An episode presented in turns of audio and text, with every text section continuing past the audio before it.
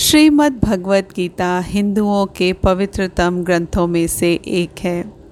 महाभारत के अनुसार कुरुक्षेत्र युद्ध में भगवान श्री कृष्ण ने गीता का संदेश अर्जुन को सुनाया था। यह महाभारत के भीष्म पर्व के अंतर्गत दिया गया एक उपनिषद है।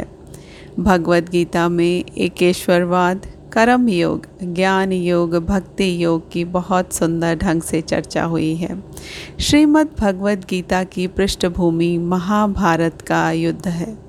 जिस प्रकार एक सामान्य मनुष्य अपने जीवन की समस्याओं में उलझकर के कर्तव्य विमूढ़ हो जाता है और जीवन की समस्याओं से लड़ने की बजाय उससे भागने का मन बना लेता है, उसी प्रकार अर्जुन जो महाभारत के महानायक थे, अपने सामने आने वाली समस्याओं से भयभीत होकर जीवन और क्षत्रिय धर्म से निराश हो गए थे।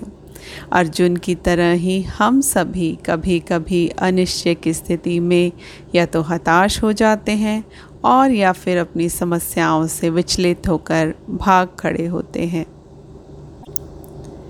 इसीलिए भगवान श्री कृष्ण ने जन सामान्य के लिए कर्तव्यनिष्ठ मार्ग को इंगित करने के लिए इस महाज्ञान को गीता के माध्यम से प्रस्तुत किया है।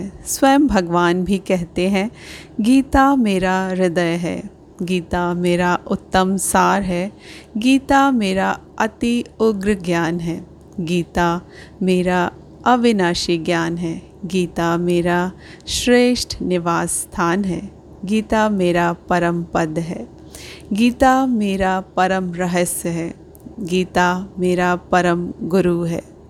तो आइए चलिए मेरे यानी उपमा के साथ श्रीमद् भगवत गीता की इस सुंदर यात्रा में, जिसमें मैं श्रीमद् भगवत गीता के 18 अध्याय के महात्म्य और उनकी सरल व्याख्या से आप सबका परिचय करवाऊंगी।